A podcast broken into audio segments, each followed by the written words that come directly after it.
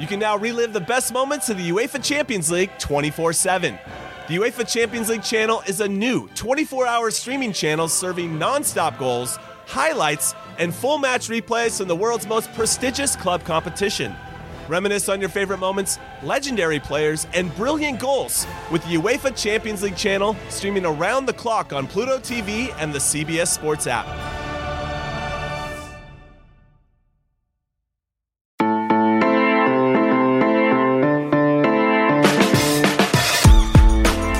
Good morning. It's Tuesday, June 16th, and you're listening to the College Football Daily. My name is Trey Scott, joined right now by Chris Hummer, national college football writer for 24 7 Sports. Chris, hope you're doing well.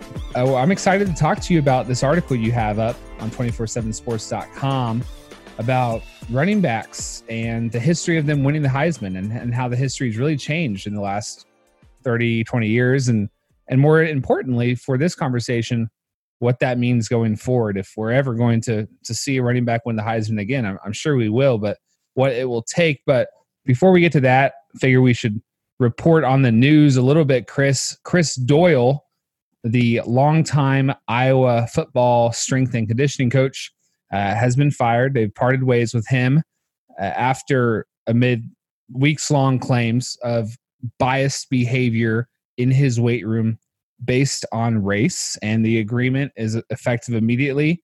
He will be paid out two payments of f- over five hundred thousand dollars. So he's going to get about one point one million to, I guess, walk away quietly. And it seems to me, Chris, that that this this ties a bow on this chapter for Iowa. You know, I would assume Kirk Ferentz gets to move forward now, gets to to repair the bridges they've burned with this behavior has lifted the longtime social media ban, and, and now Iowa sort of has a path forward.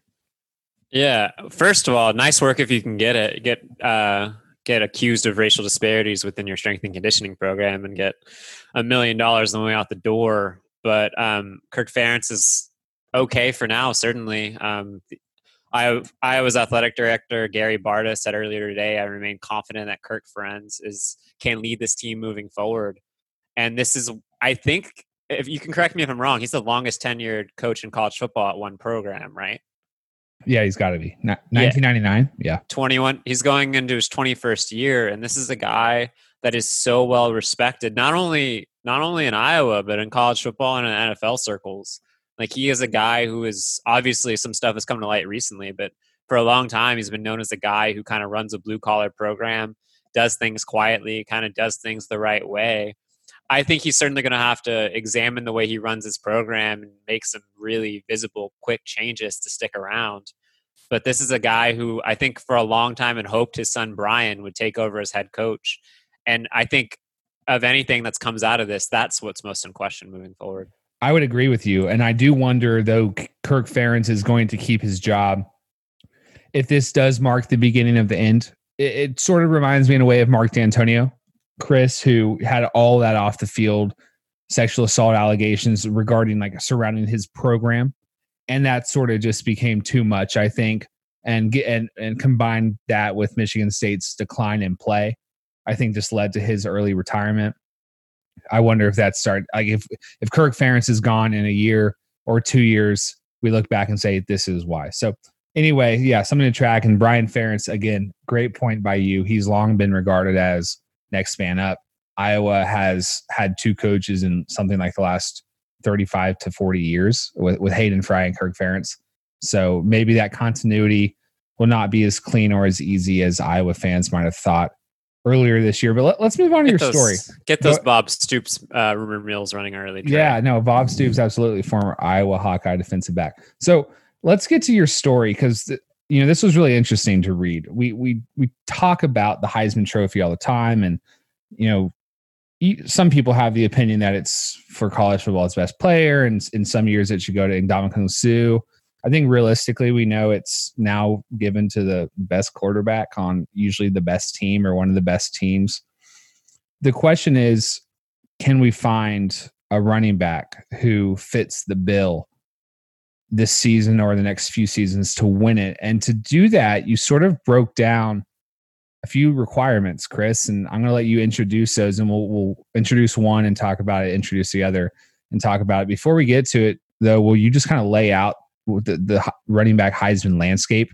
In the last 20 years, three have won it. That includes Reggie Bush, and it, it's been since Derrick Henry in 2015 that we've had one. It's yeah, it's kind of crazy to think that college football is a sport so long defined by running backs. 30 of the 50 Heisman winners from 1950 to 1999 were running backs. Only 15 quarterbacks won the award in that stretch. I think 17 of the last 20 Heisman winners have been quarterbacks, and only the other three were running backs. So you're either a quarterback winning the Heisman Trophy or you're a running back every once in a while winning that award. And that number has kind of shrunk drastically year after year. Uh, from 1980 to 1999, there were 10 Heisman winning running backs, and that number obviously dropped to three the last 20 years. And given the way college football is moving, uh, it's difficult to see scenarios where we see more than three to five running backs every 20 years. But um, in this article, I was certainly looking to lay out the case for a running back and what has to happen year after year for it to go, kind of occur. Yeah. So let's start with one. Uh, criteria number one play for a winning team. That's self-explanatory, right? Like we don't have to yeah, spend too much time yeah. on that. Because quarter, quarterbacks, you can. We've seen Lamar Jackson, RG three. That you can be an eight eight win team and be a quarterback, but there's not not a world in which a running back plays for a team that's like not in the playoff race and wins the Heisman. Yeah, all three Heisman winners, the last running back Heisman winners, the last 20 years were on a team that competed for a national championship that season. Wow. And I, I, guess, yeah, two of those guys won, both Alabama guys. All right. Number two, Chris, tell us about this one. The running back must overshadow his quarterback. Yeah, and I would I would challenge college football fans at home to just think for a second and try to come up with Derrick Henry's quarterback in 2015. I'll give you a second. It's Jake Coker. Um, probably didn't have time to Google, and you probably didn't know that. We don't and, want them to have time to Google. That was yeah, a good. That was a good yeah. timeline.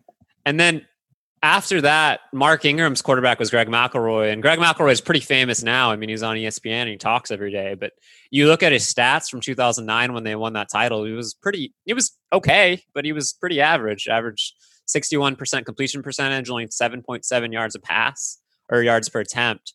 So he wasn't spectacular. Really, it was the defense that carried that team, but Mark Henry was the offensive star. So the running back overshadowed the quarterback there. I think Reggie Bush, the 2005 Heisman winner, and yes, we're going to go with that distinction despite what the NCAA says, um, is one of the more interesting cases. Obviously, Matt Leinart was a superstar in college, but in 2005, when Reggie Bush was essentially lighting the world up, he, I think he averaged 8.9 yards per carry that season. He had plays named after him, the Bush Push. He was kind of the embodiment of Hollywood there. He overshadowed Matt Leinart that season, and I think a lot of voters were just saying, "Okay, it's Reggie's turn." So in all three of those instances, the running back did overshadow his quarterback. And you just like Travis Etienne will probably get there. Yeah. Like Trevor Lawrence is going to overshadow Travis Etienne and steal those votes every year. There just aren't that many scenarios where you have an elite quarterback and the running back's still going to garner those votes. Well, and the thing with Reggie Bush too, like Matt Leinart had already won a Heisman. Yeah. So like yeah it was reggie's time and you can close your eyes if you're a college football fan and and think back to 05 and you can uh, to me i see a few different images of reggie bush and i think you know he's one of those guys who we think of.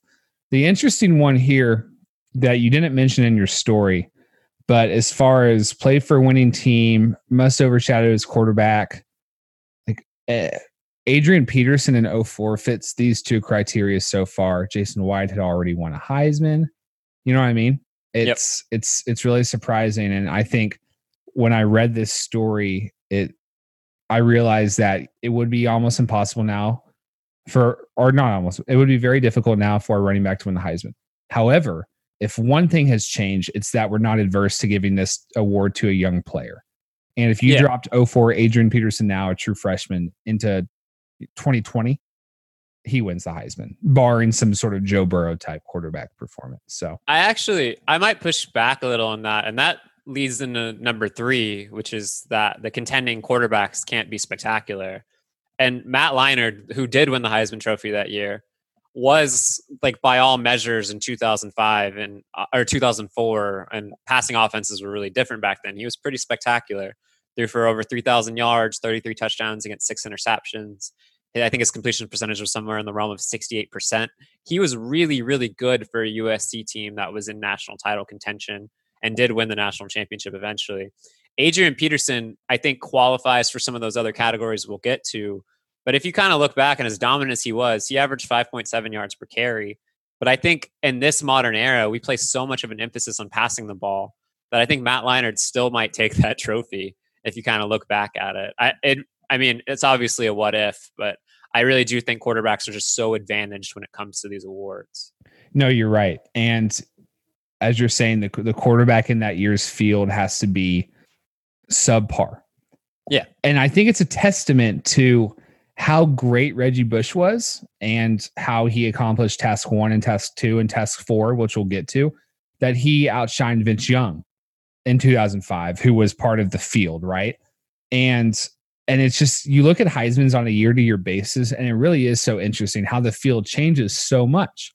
In 2006, when Troy Smith won the Heisman, that's one of the weakest Heisman years ever. Mm-hmm. And you come out of a situation where Troy Smith has a Heisman Trophy and Vince Young doesn't, or Troy Smith has a Heisman Trophy and Colt McCoy doesn't, or Deshaun Watson doesn't. And it's and, and then you it, it's it's really it's really fascinating. And and this this criteria of contending quarterbacks can't be spectacular. I think is the biggest hurdle, and maybe that makes sense to a running back winning the Heisman going forward because every year we see Somebody quarterbacks set new records. And we yeah. keep saying, well, Baker's gone. The the quarterback stat lines are going to settle down. Well, Kyler Murray comes along. Okay. Well, Oklahoma, you know, we've seen what they can do. Maybe Jalen Hurts won't be that good. Maybe this is a year for a running back. And then Joe Burrow comes out of absolutely nowhere. And I think that's proof that throw out whatever you think about quarterback seasons, out, throw that out the window. Like if, if Joe Burrow can come out of nowhere and throw for 60 touchdowns, we are there's there's absolutely nothing really stopping any quarterback finding the right system to put up massive numbers and and that's yes. why it's dangerous to say like like this year is not a good example because we have Justin Fields and Trevor Lawrence. But you might say, hey, in 2021, who's the best quarterback in college football? Is it Sam Howell? Is it Jayden Daniels? Well, that would make me think the window opens in 2021 for running back to win the Heisman but you never know. And, and who's to say in 2021 Sam Howell's not going to throw for 50 touchdowns? I think Sam Howell is actually the perfect example of what you're talking about. Sam Howell, who was really highly decorated freshman coming in, he was a top 50 prospect according to the 24 7 Sports Composite. But I don't think anybody expected him last year in Mack Brown's first season to go out and set freshman records. Like he broke pretty much every record Trevor Lawrence set as a freshman the year before. And if Sam Howell can do that, just kind of coming out of high school and just arriving at North Carolina at any time, we're going to see these seasons from quarterbacks moving forward. Kind of no, it doesn't matter who it is. There's just going to be somebody who blows up, and it's going to take a really special season from a running back, both from a production standpoint and a narrative standpoint, to kind of overcome that. Yeah, let's talk about the narrative one. That's your fourth criteria. I actually think this might be the most important one. Running yeah. backs must capture the college football narrative. So just I want y'all to think back to Derrick Henry's 2015 Heisman season and how that played out. I don't let me I don't have the games right in front of me, but Derrick Henry over that essentially five game stretch to end the season, ending with all games against Auburn and Florida, had an average of like 208 yards per game. And against Florida and against Auburn, I think he averaged 45 yards per carry. He essentially literally carried Alabama. 45 carries per game. Yeah. Yeah. He carried Alabama to the college football playoff that year. And when you're talking about a head to head kind of vote with Christian McCaffrey and Deshaun Watson that season, both of whom, looking back, I actually think had a really strong argument to beat Derrick Henry for that award. What took Derrick Henry over the top wasn't his numbers, it was what he did, it was that story. It was Gary Danielson talking about him on CBS every Saturday for four straight weeks as Derrick Henry lifted Alabama into the playoff. And that just, it matters. Bryce Love, and I know this isn't a person who won, but he finished second in the Heisman Trophy voting largely because he demanded that attention nationally with all those 50 yard plus runs he had. Mark Ingram didn't really have quite the same effort, but he was the story on the first Alabama team to essentially compete for a national championship. in 15, 20 years. And when that happens at a blue blood program like that, voters pay attention. And I think Reggie Bush is probably the best example of this. Not only did he like take over college football that season, he ended the season strong. The narrative was he played Fresno State and Cal to end the year, and he combined for I think like 448 rushing yards and five touchdowns. He went off those last two weeks, and Vince Young, who was spectacular that season throughout, especially early against Ohio State, Vince Young didn't play anybody ranked the rest of the season in the last month. And Reggie Bush just kind of took over the momentum. And when that happens, it can really make a difference in voters' minds. I'm not a Heisman voter. Not many of us at 24 7 Sports are, but we're all guilty and we're all voting for something. I vote for a couple of awards. And when somebody goes off late in the season or like there's a narrative surrounding them or there's a consensus around a person, it's human nature to essentially join that consensus or push yourself towards that direction. And when that happens in college football, it's tough to stop. And that's kind of what happened with the last three Heisman running backs we've had. Yeah, and poor Christian McCaffrey in 2015. He's the the biggest Heisman snub in the last 10 years and it's strange that that comes in a year in which a fellow running back won the award. But start to finish, you're right. Derrick Henry was the best or, or the most popular candidate. I believe he started the season with three touchdowns against Wisconsin in that ABC game. And Christian McCaffrey, meanwhile, Stanford lost at Northwestern to start the season. So by the time Christian McCaffrey lights the world on fire that last month, it's just too late because Derrick Henry is breaking the SEC record for rushing yards in a season. Derrick Henry is carrying Alabama. And, and Christian McCaffrey broke Barry Sanders' record for all-purpose yardage. It it yeah. it just was too it was too little and literally too late on the West Coast when everyone had finished by six o'clock watching Derrick Henry run through S- vaunted SEC defenses there was no catching him. No. And let, let me read Derrick Henry's essentially last six weeks of college football that year. So Alabama plays Texas A&M, number nine Texas A&M at the time on October 17th. Derrick Henry runs for 236 yards and two touchdowns. Three weeks later, they play number two LSU. Derrick Henry runs for 210 yards and three touchdowns. The week after that, Mississippi State, 204 yards, two touchdowns. Two weeks later, the Iron Bowl, he runs for 271 yards, a touchdown on 46 carries. One week after that, he runs 44 times and for 189 yards and a touchdown against Florida to kind of send Alabama to the national championship. Like Christian McCaffrey was incredible. I think he's one of the closest things we've seen to a literal video game running back in the last 20 years of college football, maybe since Barry Sanders. And Derrick Henry crushed Christian McCaffrey's Heisman chances simply because he had the stage and he took advantage of it. Christian McCaffrey, on, like you said, on the West Coast, didn't have that opportunity. And it's unfortunate that voters kind of fell for that, but that's just what happened. The College Football Daily will be right back. So, an interesting thing about the college football narrative and how running backs have to capture that as we segue into your fifth and final criteria I can think of two recent September Heisman's, and everyone listening knows what that is. He's the guy at the end of September who is the Heisman frontrunner. I, I'm thinking right now, Chris, of Leonard Fournette and of Saquon Barkley. Saquon 2017, Leonard Fournette, I want to say 20, I almost think it might have been 2015. And yeah, those guys just had massively early showcase games.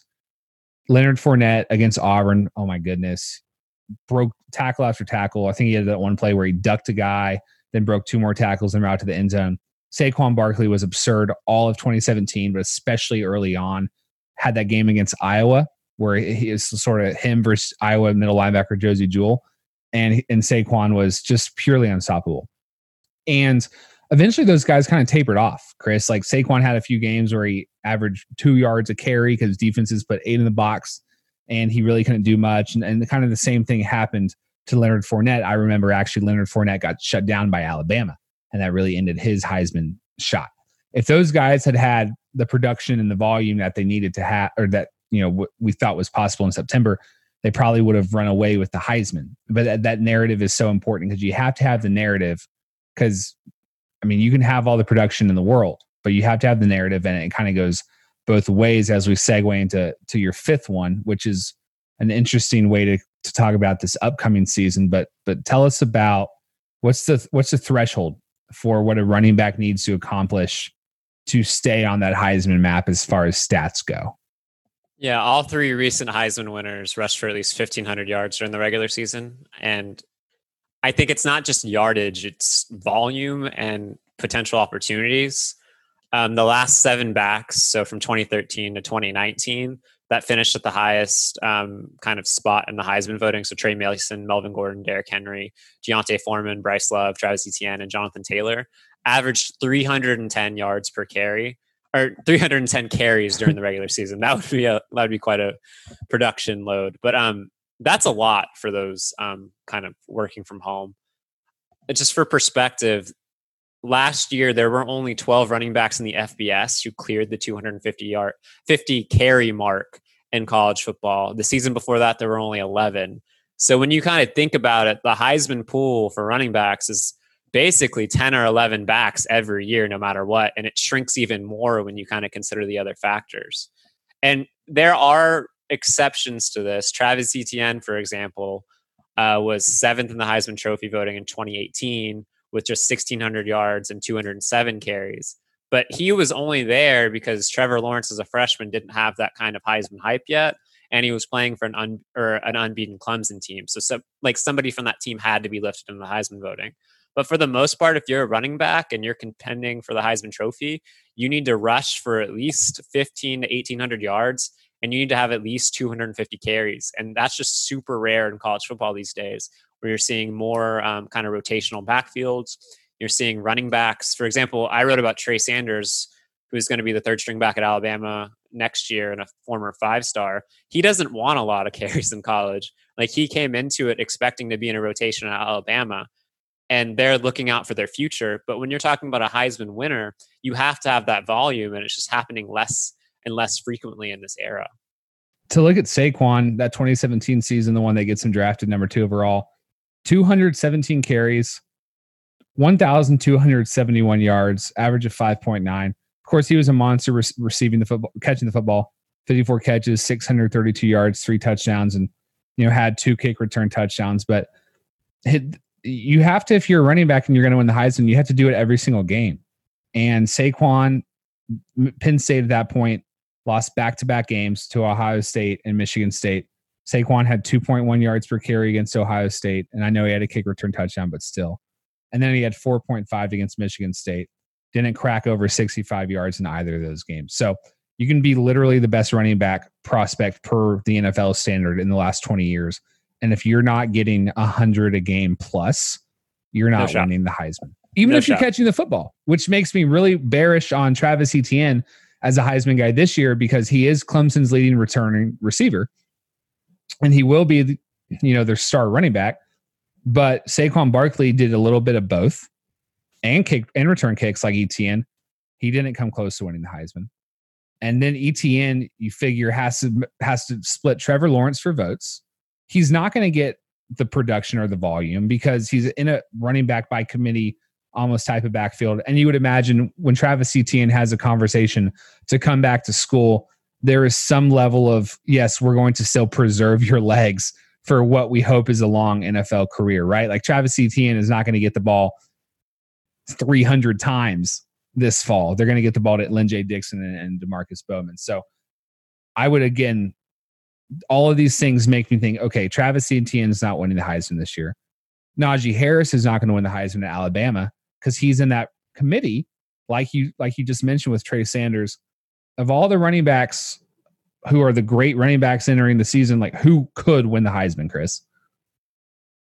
Um, Chuba Hubbard at Oklahoma State would be first on that list. He ran for over 2,000 yards this past season. He's going to be in an offense um, that's going to have a lot of production this year. I also think Chuba Hubbard might be in the news uh, the next 24 hours or so based on something he just tweeted, but we can get into that later if you want.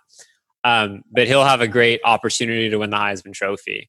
Uh, he was in the top 10 last year. He has name recognition now. He has a story and a team with Oklahoma State, somebody, a program that hasn't been in national championship contention in a very long time that he can help lift up there. And there's enough offense around him with a guy like Tylan Wallace at receivers, Spencer Sanders at quarterback to really make things happen. So he's got a shot. And it, realistically, I think the only other candidate that really jumps out at you from the Power Five level, and only Power Five running backs are going to win this award, is Oregon's CJ Verdell, who ran for 1,200 yards last season. But he's in a situation in Oregon where they have an uncertain quarterback battle with Tyler Shough and um, Anthony, Anthony Brown. Uh, Anthony Brown coming over from Boston College. And if his per, if his like volume of carries jumps up, he only had 197 last year. He's going to have a shot for a team that's going to be in the mix to not only win the Pac-12 but reach the college football playoff. And right now, those are really the only two rushers, barring like unforeseen circumstances where quarterbacks get hurt, that have a legitimate shot in my mind entering the season. Yeah, and then a problem, of course, you have to have this national hysteria around your running back who's going to win the Heisman. CJ Verdell probably not happening. Doesn't have any preseason hype. Chuba Hubbard, he's this beloved player. You know, cool storyline comes from Canada, but still. Um, and actually, like, let's talk about what you just alluded to because maybe this will help his notoriety. And I just found this tweet, and my jaw sort of hit the floor. I actually tuned out everything you were just saying. Um, this it's, it's a it's a pretty incredible tweet. So we're recording this on Monday afternoon. It's two o'clock my time, Central Time. This is probably going to be a big storyline by Monday night, by Tuesday morning, when everyone listening to this. But so Mike Gundy was photographed earlier today wearing an OAN shirt, and that is the the OA the One America News Network, which is known to be a far right pro Trump cable channel. And Chuba Hubbard tweeted, "I will not stand for this. This is completely insensitive to everything going on in society." And it's unacceptable. I will not be doing anything with Oklahoma State until things change. That's as we sort of just think about that for a little bit. The guy who we just named as the Heisman frontrunner among running backs, it just called out his head coach and suggested there's some sort of boycott or you know a pause in any action until his coach, who is notoriously hard headed and stubborn, changes or apologizes for wearing a shirt that aligns with his political beliefs, which at this point in time, I can't really fathom Mike Gundy doing. But something's yeah, going to have to happen. And oh uh, and to be fair, Mike Gundy, like I, I oh, this is I don't even know how to really begin this conversation. Mike Gundy in the past has gone out in support of OAN. Um, I don't remember his exact comments, but it was around the time where he stuck his foot in his mouth with COVID testing, where he was essentially right. saying, I found this like great network that's like reporting the news honestly. And he talked about OAN at a press conference. So Mike Gundy has a history of kind of pushing this news network, which I, I really don't feel like a lot of people are familiar with, but I think they might get familiar with it, at least in the college football community, pretty soon.